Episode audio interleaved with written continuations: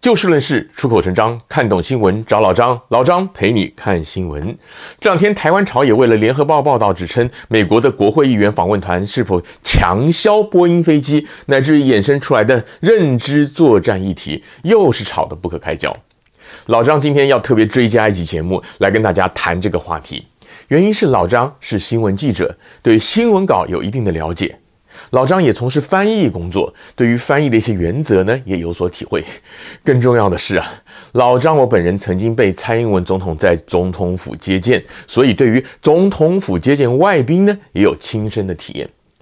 综合这三点，老张如果不跟您谈谈这个话题啊，也真的是太说不过去了。先简单的来跟您描述一下这起事件。四月十五号访问台湾的美国联邦参众议员的代表团，在总统府会晤了蔡英文总统。事后，总统府按照惯例公布了中英文的会谈致辞的新闻稿，而媒体也都广泛报道了。特别是因为疫情的关系，不方便开放记者到现场，总统府还特别做了网络直播，也就是您现在看到的这些画面。而当时呢，也没有引起什么争议。但是在两三天前，台湾的联合报突然的报道，说是美国议员要强销二十四架波音七八七型客机给台湾。民进党籍的立法委员王定宇为此特别在立法院质询的时候表示说，国会议员出访的时候，西方希望造访的国家购买他自己家乡的商品是很正常的，而他也要国家安全局长陈明通发表意见。陈明通当场就说，这个是认知作战。然而，在媒体的挖掘下，大家也才发现，原来当天代表致辞的共和党籍南卡州的联邦参议员 Lindsey Graham 还真的公开讲了要台湾买波音飞机的话。而总统府提供的英文版的逐字稿也有记载，但中文版的新闻稿里面却没有。而且呢，现场口译的新闻官呢，也把这句话给修改了。In economic terms, uh, Taiwan is indispensable. To the digital economy for the world in the United States。在经济层面呢，台湾是全世界以及美国在数位方面不可或缺的伙伴。We hope to strengthen the ties even more economically。因此，我们希望能够进一步强化跟台湾的经济关系。We hope you buy the 787。非常希希望说，我们接下来能够有非常良好的成果。Made in South Carolina。 I just want to to let you know。对于中文版新闻稿为什么要省略这句话，总统府在回应的时候只说啊，新闻稿向来有所润饰。很多人也觉得说，新闻报道本来就不可能巨细靡遗，通常只会截取重点。甚至老张以前也曾经在节目当中跟大家提到过，新闻报道本来就很主观。而很多人也听说过，在一些外交场合，翻译人员很可能会做一些润饰的工作，以避免不必要的误会跟冲突。接下来呢，老张就要针对这些重点为您一一的来解析。首先要来谈的就是新闻稿跟逐字稿的差别。一般所谓的新闻稿啊，是指新闻事件的相关单位在事后发布的文字说明。您现在看到的呢，就是这一次接见访谈之后，总统府发布的新闻稿的部分截图。这篇文稿描述了蔡英文接见参访团的时间、地点与双方发言的大部分的主要内容，但是它并没有逐字逐句的记载每一位与会人士说了什么话。而在按下这个网页右边的 English 的连接之后啊，出来的则是英文版。但这个英文版跟前面的中文版最大的不同，就是除了第一段的背景描述文字之外啊，后面附上的呢是蔡英文总统致辞的英文翻译全文，以及几位发言的美国议员的 transcripts，也就是所谓的逐字稿。逐字稿顾名思义啊，就是人家讲了什么就记录什么。而在这个逐字稿里面呢，也清楚记载了 Lindsey Graham 他提到说啊。We hope you buy the 787。他的原话当中啊，其实并没有提到波音，也就是 Boeing。但是记录的人他用方括号补充起来，以便让读者了解，这是常见的做法。而 Lindsey Graham 他的在这个口译人员翻译完之后呢，他自己又补充说了，Made in South Carolina，也就是在南卡罗来纳州制造。那么记录的人员用圆括号把它写下来呢，也算是很完整、很详实的记录了。也就是说，总统府他提供的中文稿是新闻稿，所以没有逐字逐句的写下来；英文稿里面则包含了逐字稿，所以把这段希望台湾买飞机的话呢给写进去了。老张个人认为。撰稿的人基本上并没有隐匿造假的意图，因为新闻稿跟逐字稿本来就不一样。充其量我们只能说，撰写中文稿的人不觉得参议员说希望台湾买七八七客机这件事情很重要，所以没有写进去。他的判断呢，可能不是很正确，或者说啊，总统府方面觉得这句话没有让外界注意到的必要。总之，总统府没有特别强调中文的是新闻稿而不是逐字稿，所以才会落人口实。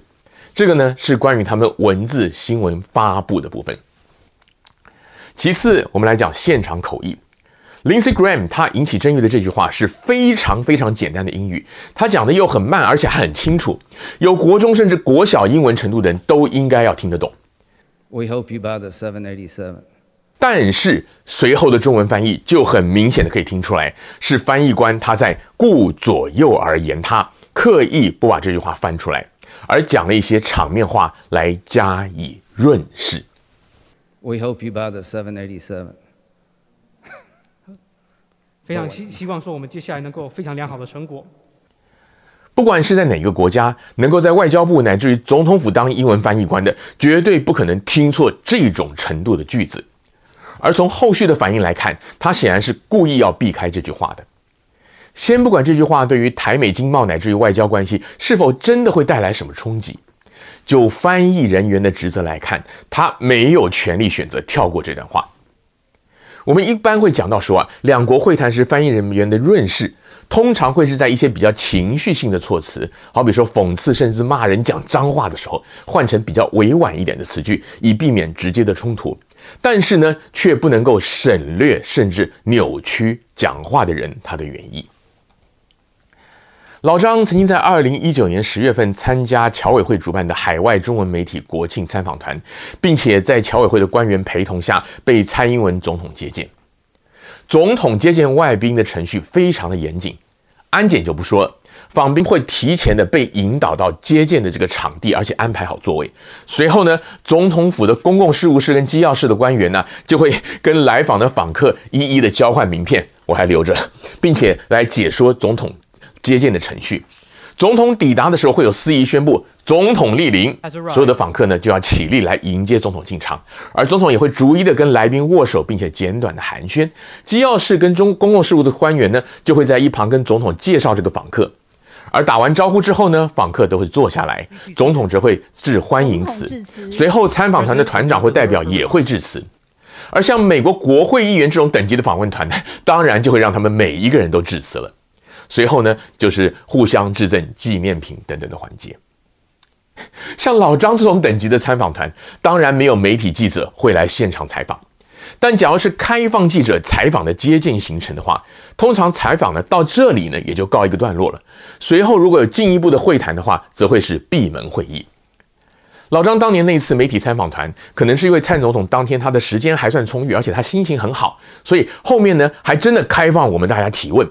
而在整个接见过程当中，都有官方摄影人员拍照，而且啊，会场的后面呢，还坐了好几个记录人员。会后，这些记录人员还专程的跑过来跟我们确认说，我们举手发问的人呢是哪一家媒体的代表等等的一些细节，以确保他们的记录内容正确、详实无误。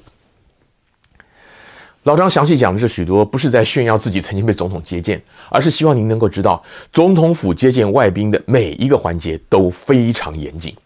接见我们这种参访团尚且如此，美国国会议员代表团重要性比老张又不知道高了几百倍，当然不可能出现或者说是允许一不小心漏掉了、少写了一句话或者翻译翻错话的情况发生。在解释了新闻稿类型，还有总统接见外宾的程序，从而排除掉人为失误的可能性之后啊，接下来就要进入今天的重中之重了。从现场的画面以及总统府发布的新闻当中，我们知道，当天除了美国国会参众议员跨党派的这些议员以外啊，陪同这个参访团到访总统府的还包括外交部部长吴钊燮以及美国在台协会 AIT 的台北办事处长孙小雅。至于总统府方面，除了蔡英文总统本人呢，也安排了国安会秘书长顾立雄作陪。这几位当中，孙小雅她是懂中文的美国人。蔡总统、吴部长、顾秘书长，他们全部都是留学英国、美国的博士、硕士，没有一个人会听不懂 “We hope you buy the seven eight seven” 这种水平的英文，而他们也都听得懂中文的翻译。换句话讲，他们都晓得翻译官刻意避过了这句话，而他们呢，也没表示什么意见。蔡总统、吴部长或者顾秘书长，他们不表示意见，或许还可以解释。但是 AIT 的孙小雅处长，他基于美国利益，照理说他应该当场要明示或者暗示说翻译漏掉了这句话才对。然而他也没说什么。换句话讲，美方应该在事前就已经跟台北方面就此达成了默契。蔡总统也好，其他官员也好，老早就知道有这件事儿，所以翻不翻出来根本无关紧要。而根据媒体后续的报道。联合报之所以会挖出这则新闻，也是因为他们的记者在跟华航高层采访其他的新闻的时候啊，无意间得知华航已经受到了外交部指示，要他们去研究安排采购二十四架七八七客机的事情。讲到这儿，老张觉得事情应该已经很明显了。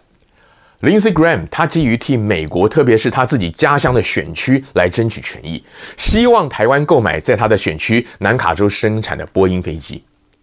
台北当局基于维护台美关系，愿意考虑这个要求，但是呢，却希望营造出美国强力的支持台湾、没有任何条件的形象，因此在网络直播的时候啊，刻意修饰掉了这句话。中文新闻稿呢也略去不提，反正绝大部分的记者跟民众看直播也好，看文字报道也好，也都只会把注意力摆在这个中文翻译上，不太可能有人特别去注意到英文。此外，一般人就算听到了，往往也只会觉得说，不就是买几架飞机吗？有可能有什么大不了的？但是他们却可能不知道，波音七八七这种等级的跨洲长程客机，一架动辄就一两亿美元，二十几架就是两三千亿台币。而华航除了要花这些钱买飞机之外，还要花更多的钱做后续的维修保养，因为华航的波音飞机已经淘汰的差不多了，基本上他们都是在使用空中巴士了。此外，可能还有很多人不晓得，飞行员要飞每一种飞机，都必须要接受单独的训练，并且去考执照，不像开汽车那样，你只要考上驾照就可以开 Toyota，也可以开 BMW。此外啊，不同厂牌的飞机操控的界面差距非常大。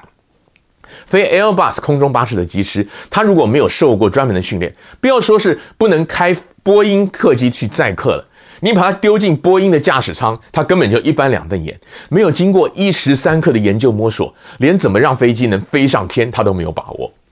这个不是老张自己说的，是老张我一个当了二十多年机长的朋友，他之前告诉我的。而训练飞行员呢，不光花钱，而且花大笔的时间，这就是为什么华航会觉得如此的头大。大家都听说过“诚实为上策”，这句话也是这起事件最好的注脚。美国的国会议员基于美国乃至于他自身的利益，出国推销自家的产品是天经地义的事儿。人家既然敢在你总统府直播的时候公开讲，民进党政府就没有必要去替对方修饰，否则就是欺骗台湾民众，也是欺骗美国议员。因为 Lindsey Graham 这番话，他不只是要讲给台湾人听，也是要讲讲给他远在美国的选民听啊。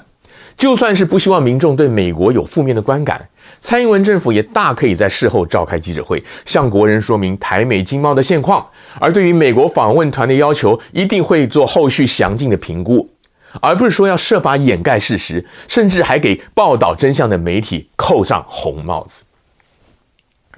最后附带要提的是，国安局长陈明通说，联合报的报道是认知作战，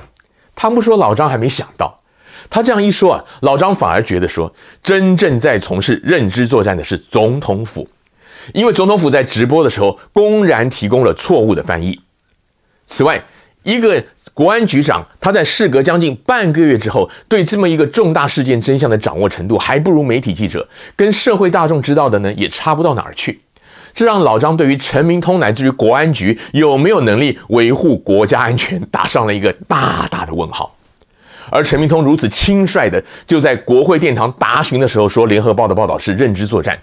更让老张觉得这位国安局长完全是以个人的意识形态来判断事情，基本上已经不是人了。今天节目的时间又到了，欢迎您下次继续的找就事论事、出口成章的老张陪您一起看新闻。